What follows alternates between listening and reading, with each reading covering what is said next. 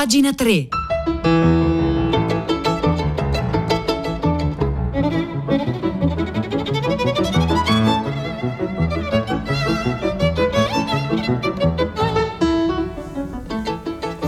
Le 9 e un minuto, benvenuti all'ascolto di pagina 3, benvenuti da Vittorio Giacopini, eh, la cultura nei giornali, sul web, nelle riviste e cominciamo oggi ponendoci un vasto problema. Per comprendere il futuro occorre allargare il nostro sguardo, insomma guardare al futuro, cercare di capire dove sta andando la storia dove sta andando la società allargando lo sguardo. Questo è il punto di vista e la prospettiva di metodo che si eh, pone un sociologo Vittorio Cotesta che dopo molti anni di studi e di ricerche ha pubblicato in inglese quella che è un po' la sua opera magna che si chiama The Events and the Art, il cielo e la terra ed è uno studio comparato sui rapporti, i conflitti e gli scontri e il dialogo tra le civiltà, quella greco-romana, quella dell'antica Cina e quella medievale islamica, appunto sono le immagini del mondo che queste civiltà hanno proiettato. Di questi temi si occupa Claudio Tognonato che ha intervistato Cotesta sulle pagine del manifesto e appunto qual è la motivazione di questa ricerca di sociologia e storia comparata. La motivazione è quella che dicevamo all'inizio, per comprendere il futuro occorre allargare il nostro sguardo, dobbiamo studiare la vita intima delle persone e nello stesso tempo inserirle quelle esistenze in prospettive storiche di, lungo, di lungo periodo e ci sono degli strumenti, degli strumenti che lo storico, il sociologo, il filosofo devono necessariamente usare per appunto studiare la vita intima delle persone, usa delle metafore naturalmente Cotesta, abbiamo bisogno del microscopio. Del telescopio invece abbiamo bisogno per il secondo obiettivo, quello di dare profondità allo sguardo, allargare il campo della ricerca. La mia ricerca osserva le civiltà nel lungo periodo. Solo così si può evitare di prendere il presente come l'unica realtà possibile, perché appunto dice eh, Cotesta, adesso noi siamo presi appunto da una trappola, come dire, della percezione, da una trappola della prospettiva storica e tendiamo a vedere il presente come l'unica civiltà possibile, cosa che ovviamente non è vera. I modelli da cui sono da cui si è ispirato Cotesta, sono grandi storici e grandi sociologi. In primo luogo il Max Weber della sociologia della eh, religione, dell'allievo filosofo di Weber Karl Jaspers, a Fernand Brodel, lo storico diciamo e poi naturalmente Marx ed Hegel. Ho cercato di fondere questi diversi approcci per mettere in luce la rilevanza dell'altro alla costruzione delle identità personali, sociali, religiose e politiche e questa costruzione dell'altro naturalmente non è di tipo intersoggettivo stretto, è una eh, rilevanza dell'altro inteso come altra cultura, altro mondo, altra civiltà e questo aspetto appunto è presente in ognuna di queste tre civiltà appunto che vengono studiate qua, quella greco-romana, la cinese antica e l'islamica medievale. Ognuna ha infatti il suo altro necessario, amico e nemico, ma tuttavia sempre essenziale per la formazione della propria identità. Il metodo, il metodo usato per questo tipo di ragionamento è questo, come si forma l'essere umano in quanto ente universale e quali sono le strutture sociali, culturali, religiose e politiche che favoriscono la costituzione dell'individuo e l'affermazione della civiltà e qua c'è un elemento diciamo di tipo una riflessione capitale di tipo sociologico e storico e filosofico che riguarda appunto proprio il crearsi della nostra individuale identità personale. Questa avviene dentro delle strutture che sono sociali, sono culturali, sono religiose e sono anche politiche. Questo diciamo una questione di metodo che poi va analizzato nel concreto appunto entrando dentro le dinamiche specifiche di queste eh, civiltà le tre civiltà che sono studiate, dice Cotesta, come fossero tre casi diversi, ma nello stesso tempo ho cercato di far emergere come vedono e o risolvono le questioni essenziali della loro esistenza. In generale l'analisi ha riguardato la concezione dell'universo e della natura, l'immagine della divinità e il modo di rapportarsi con essa, l'immagine del mondo umano, la forma della società, la visione dell'uomo e della donna, la concezione del potere, in qualche modo un po' tutto, nel senso tutte le connessioni, una grande stringa come avrebbe detto Presiado, il filosofo che veniva intervistato ieri sull'Espresso da Chiara eh, Valeri, una stringa universale che connetta appunto vari eh, fenomeni. Ho studiato questi problemi, continua Cotesta, attraverso l'analisi degli intellettuali più importanti di ogni civiltà. E questi sono non soltanto intellettuali in senso stretto, ovvero i filosofi, ma sono astronomi, geografi, teologi, storici. E quando è stato necessario, aggiunge, ho fatto qualche intrusione, nella poesia, nella narrativa, nel teatro. I risultati quali sono? È che sono partito dallo studio della prima età assiale, ottavo secondo secolo a.C., quando si è formato, come dice Jasper, l'uomo com'è attualmente in quel periodo sono stati costituiti, costruiti i paradigmi fondamentali per concepire il mondo. Alcuni di questi, nonostante le enormi differenze, sono attivi ancora oggi. In concreto ho cercato di mostrare come il mondo greco-romano e quello cinese, al loro inizio geograficamente inizialmente limitati, hanno costruito una propria concezione universale dell'umanità. L'apice di questo processo è stato raggiunto nella formazione degli imperi. Da allora si è di fatto edificata una società globale antica, comprendente tutto il mondo da loro conosciuto. E qui vedete che torna un tema che viene proprio evocato all'inizio dell'articolo di Tognonato, qualcosa che noi usiamo adesso come termine prettamente moderno, la globalizzazione, in realtà aveva un suo antecedente e gli imperi erano, diciamo, la globalizzazione di quel eh, mondo. Altra questione è quella dell'immagine islamica del mondo che è avvenuta nel millennio successivo ma può essere interpretata nello stesso modo. Per fare questo ho dovuto dare un significato più generale alla teoria della rivoluzione assiale di Jaspers, intenderla come un processo di cambiamento delle premesse religiose, cognitive e morali di una civiltà. Nell'Islam la versione universale dell'essere umano raggiunge il suo apice nel periodo della formazione del califfato, praticamente l'equivalente dell'impero romano o cinese e quindi sembra di capire attraverso diciamo, questa lettura e questa sintesi che lo stesso Cotesta fa del suo libro di Evans and the Art che l'elemento poi dominante, la stringa, sia di tipo appunto politico. È l'impero o il califfato quello che in realtà costituisce diciamo, questa eh, forma di presa sul mondo, questa forma di definizione di una visione, di un'immagine del mondo che poi serve a definire e a strutturare anche gli individui. Il eh, articolo passa attraverso un confronto tra le immagini, gli, eh, tra le, diciamo, i tratti comuni, ma anche le differenze tra, que- tra le immagini del mondo eh, prodotte da queste civiltà e c'è un tratto comune, fo- comune fondamentale. Tutte queste visioni sono visioni del mondo plurali al loro interno, hanno basi comuni, ma hanno anche diverse coniugazioni e risoluzioni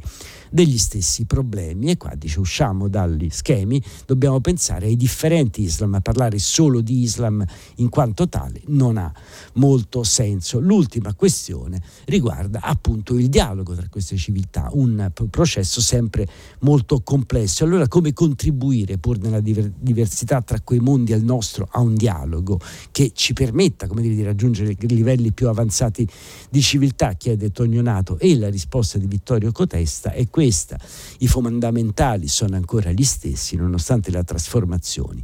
La conoscenza di queste civiltà, delle loro origini, dei problemi a cui hanno dovuto fare fronte, dei loro successi e delle loro sconfitte, dovrebbe indurre le donne e gli uomini del XXI secolo alla prudenza nell'affrontare le questioni attualmente, attualmente imprescindibili dell'umanità. E quindi alla fine attenzione all'altro, studio, dialogo, confronto e una prudenza, una prudenza finale che ci deve permettere di affrontare assieme le questioni imprescindibili dell'umanità, così le definisce Vittorio Cotesta. E vi ricordo questo articolo, I mondi caleidoscopici. Dell'altro, lo trovate su Il Manifesto manifesto.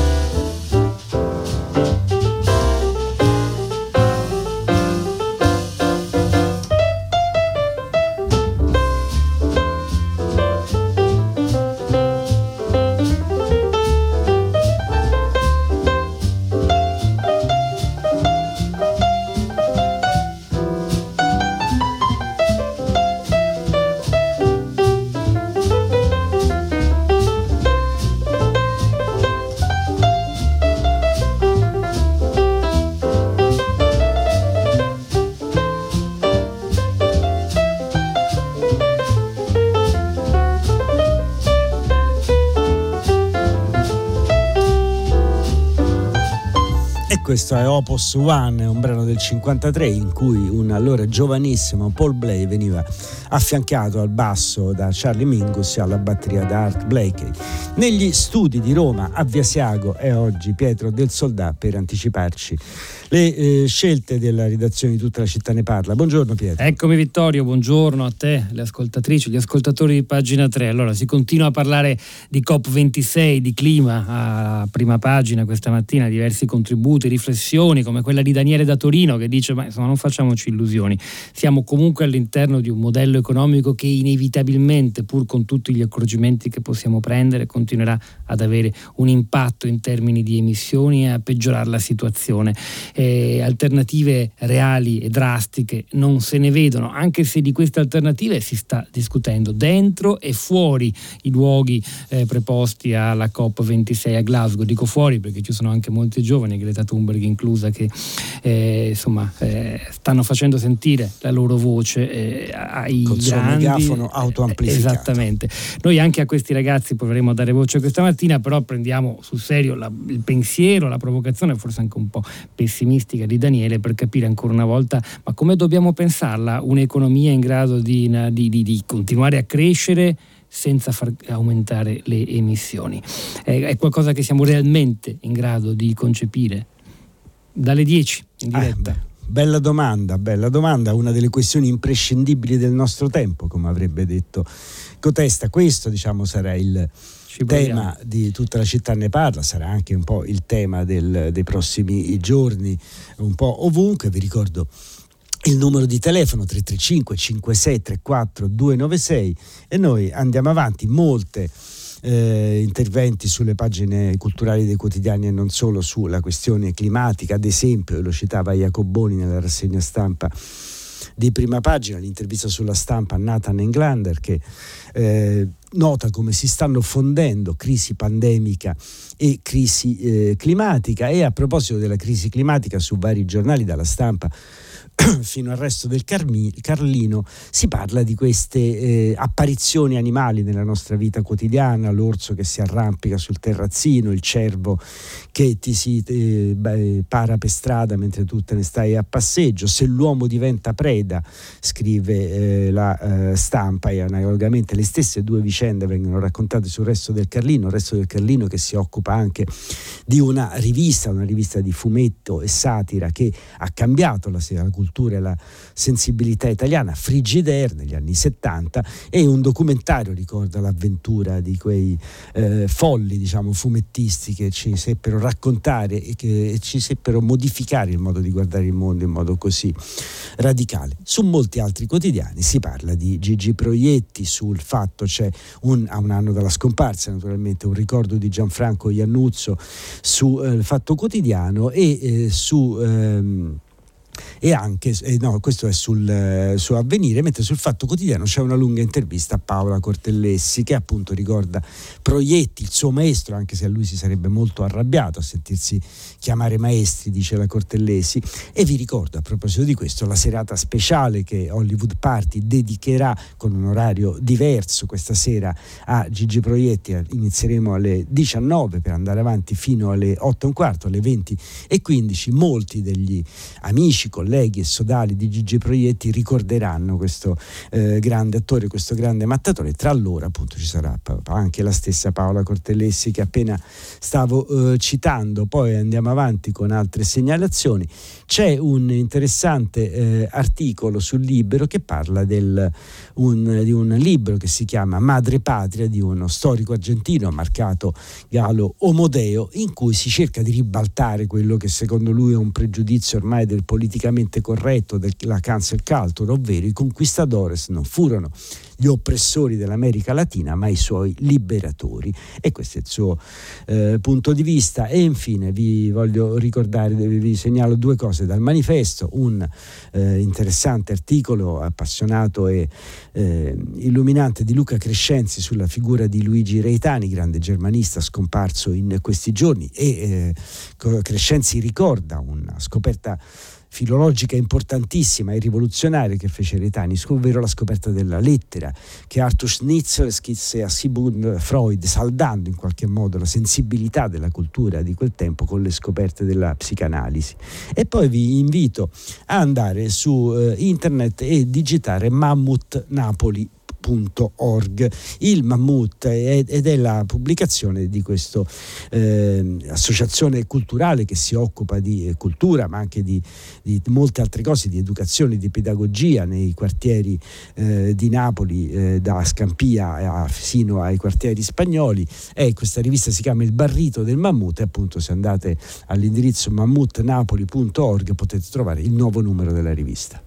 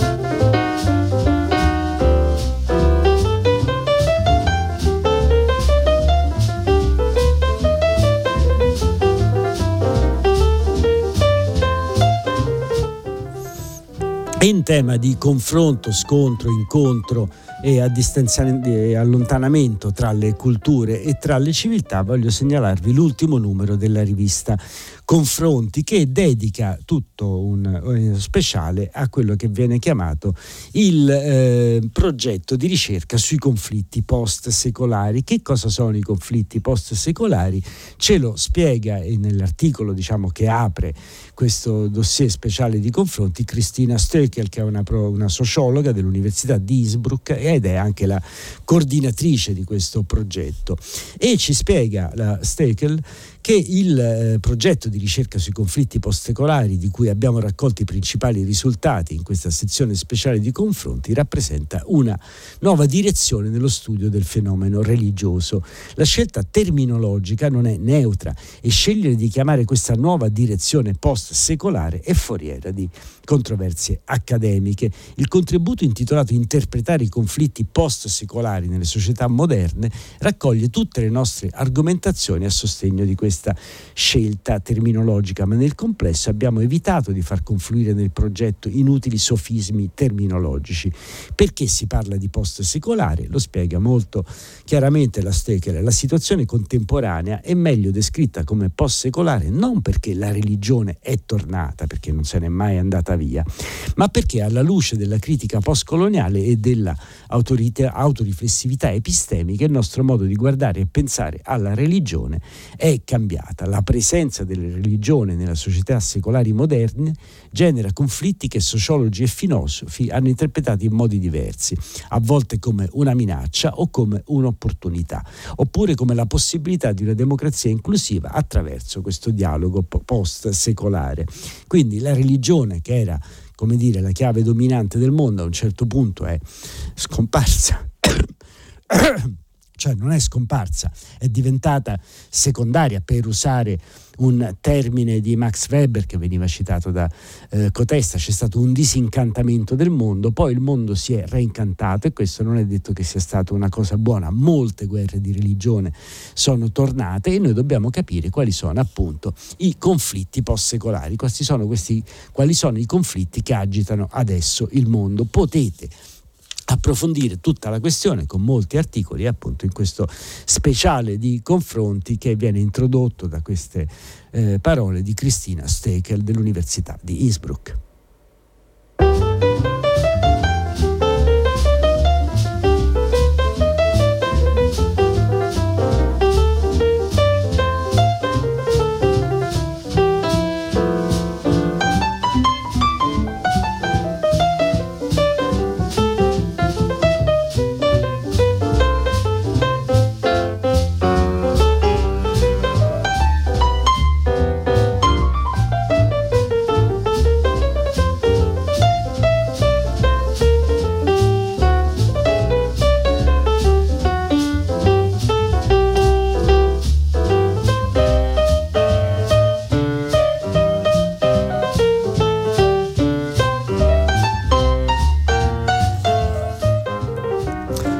Allora invece parliamo della nostra di civiltà, della nostra cultura, perché dopo aver tentato appunto un confronto di, ampio, di, su ampia scala con Vittorio Cotesta, dopo esserci interrogati sui conflitti post-secolari con la rivista Confronti, entriamo dentro una di queste civiltà, quella dei maschi bianchi occidentali, per così dire, e Pieraldo Rovatti, il filosofo, oggi sulle eh, pagine della stampa eh, riformula un pensiero eh, fondamentale della modernità, un pensiero di Cartesio, cogito ergo sum, parlo dunque sono, sono dunque non ascolto. Nel flusso di parole che ci avvolge pochi fanno attenzione a ciò che dicono gli altri ed è un modo di, appunto, di interpretare l'individualismo ormai generalizzato, così lo definisce Rovatti. Un aspetto che caratterizza questo individualismo ormai generalizzato è la mancanza di ascolto. Ciò che ci interessa è prendere la parola in ogni situazione, dare così prova di esistere. Parlo dunque sono, potremmo sintetizzare con un sorriso. Questo vale ovunque,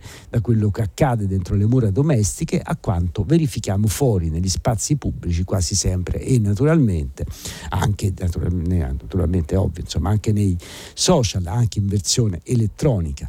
E va avanti Rovatti, dice non credo che ci sia bisogno di tanti esempi, tutti viviamo all'interno di questo flusso di parole sollecitati in ogni istante da un'orchestra mediatica via via più incalzante da quando ci svegliamo la mattina a quando andiamo a dormire.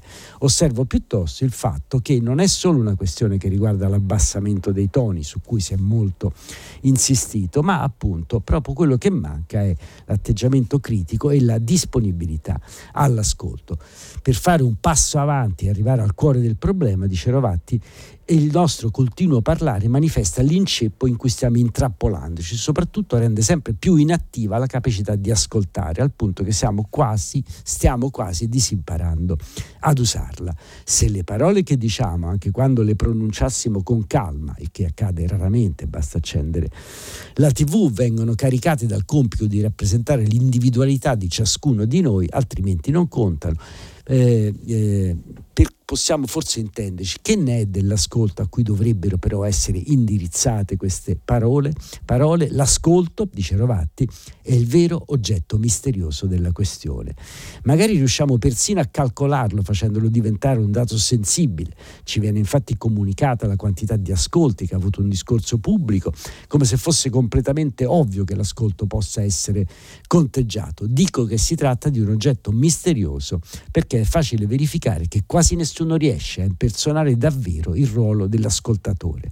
Non abbiamo quasi mai la pazienza di metterci in ascolto con chi ci sta parlando. Crediamo di avere già capito tutto dalle prime tre parole che pronuncia e già da subito elaboriamo nella nostra testa le parole di risposta che possiamo dargli. Siamo tutti dei parlanti, quasi nessuno di noi è un ascoltante. L'articolo va avanti, ma mi sembra che l'argomento sia molto molto chiaro, appunto. Parlo, dunque sono sono, dunque non ascolto. Questo è Pieraldo Rovatti sulle pagine della stampa.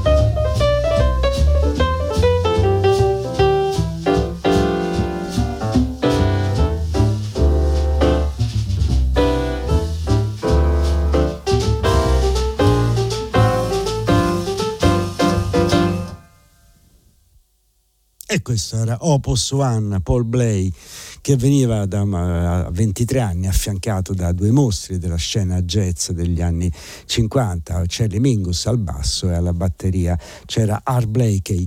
E, um, oggi è il 2 novembre e giustamente Marzia Coronati in redazione mi fa notare che si parla di tante cose oggi, ma di un argomento sui quotidiani non c'è traccia, l'anniversario della morte di Pierpaolo Pasolini. E invece è giusto ricordarlo. Personalmente qualche giorno fa ero in in giro per le campagne della Tuscia e mi sono imbattuto nella torre di Chia, l'ultima dimora di Pierpaolo Pasolini ed era abbastanza spettrale perché in questa eh, campagna, in questo boschetto, insomma, che già eh, tendeva ai colori dell'autunno, a un certo punto appare questa torre in mezzo agli alberi, circondata da merli, da corvacci neri, era qualcosa che faceva pensare molto anche a uccellacci e uccellini. La torre non si può eh, visitare se non su prenotazione, è una dimora privata, però è molto affascinante. Chi passa da quelle parti ci faccia un giro, si, faccia, si fa una camminata, ci si arriva con 5, 6, 7, 10 minuti di cammino dentro il bosco che fanno sempre bene, soprattutto perché i boschi ci sono ancora, ma non sempre, non per, eh, non per sempre.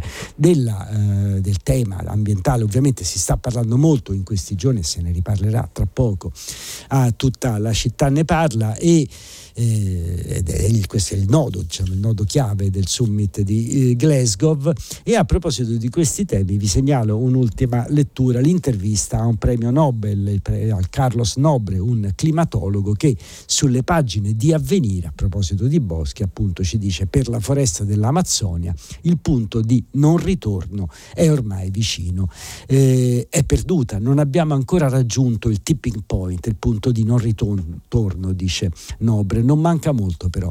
La soglia è il 25% di foresta distrutta e una superficie analoga in stato di degrado. Se questo accadrà nel giro di 30 o al massimo 50 anni, i due terzi di Amazzonia diventeranno un'enorme savana e tra i 150 e i 200 miliardi di tonnellate di diossido di carbonio verranno liberate nell'aria, vanificando gli sforzi di contenimento dell'accordo di Parigi. E allora che cosa si può fare? Intanto bisogna fare subito una cosa, fermare immediatamente immediatamente il disboscamento legale e illegale e poi rigenerare le aree forestali distrutte. Sarebbe un grande aiuto nella lotta alle emissioni. Un bosco in crescita assorbe tra le 12 e le 15 tonnellate di CO2 per ciascuno dei 25 anni in cui in media completa il suo sviluppo. I costi non sono astronomici, sono stimati sui 2 o 3.000 dollari a letto per un totale di circa un miliardo di dollari. Ovvio, la maggior parte dei paesi dove si trovano le principali selve del pianeta, dal Congo all'Amazzonia, sono poveri. Occorre dunque il supporto delle nazioni ricche. Questa è appunto la riflessione, il, il grido d'allarme che lancia Carlos Nobre sulla foresta dell'Amazzonia. L'abbiamo letta da avvenire da Vittorio Giacopini, appuntamento a domani mattina con pagina 3, ma grazie a Daniele Verde in consol tecnica, a Marzia Coronati in redazione e a Piero Pugliese in regia.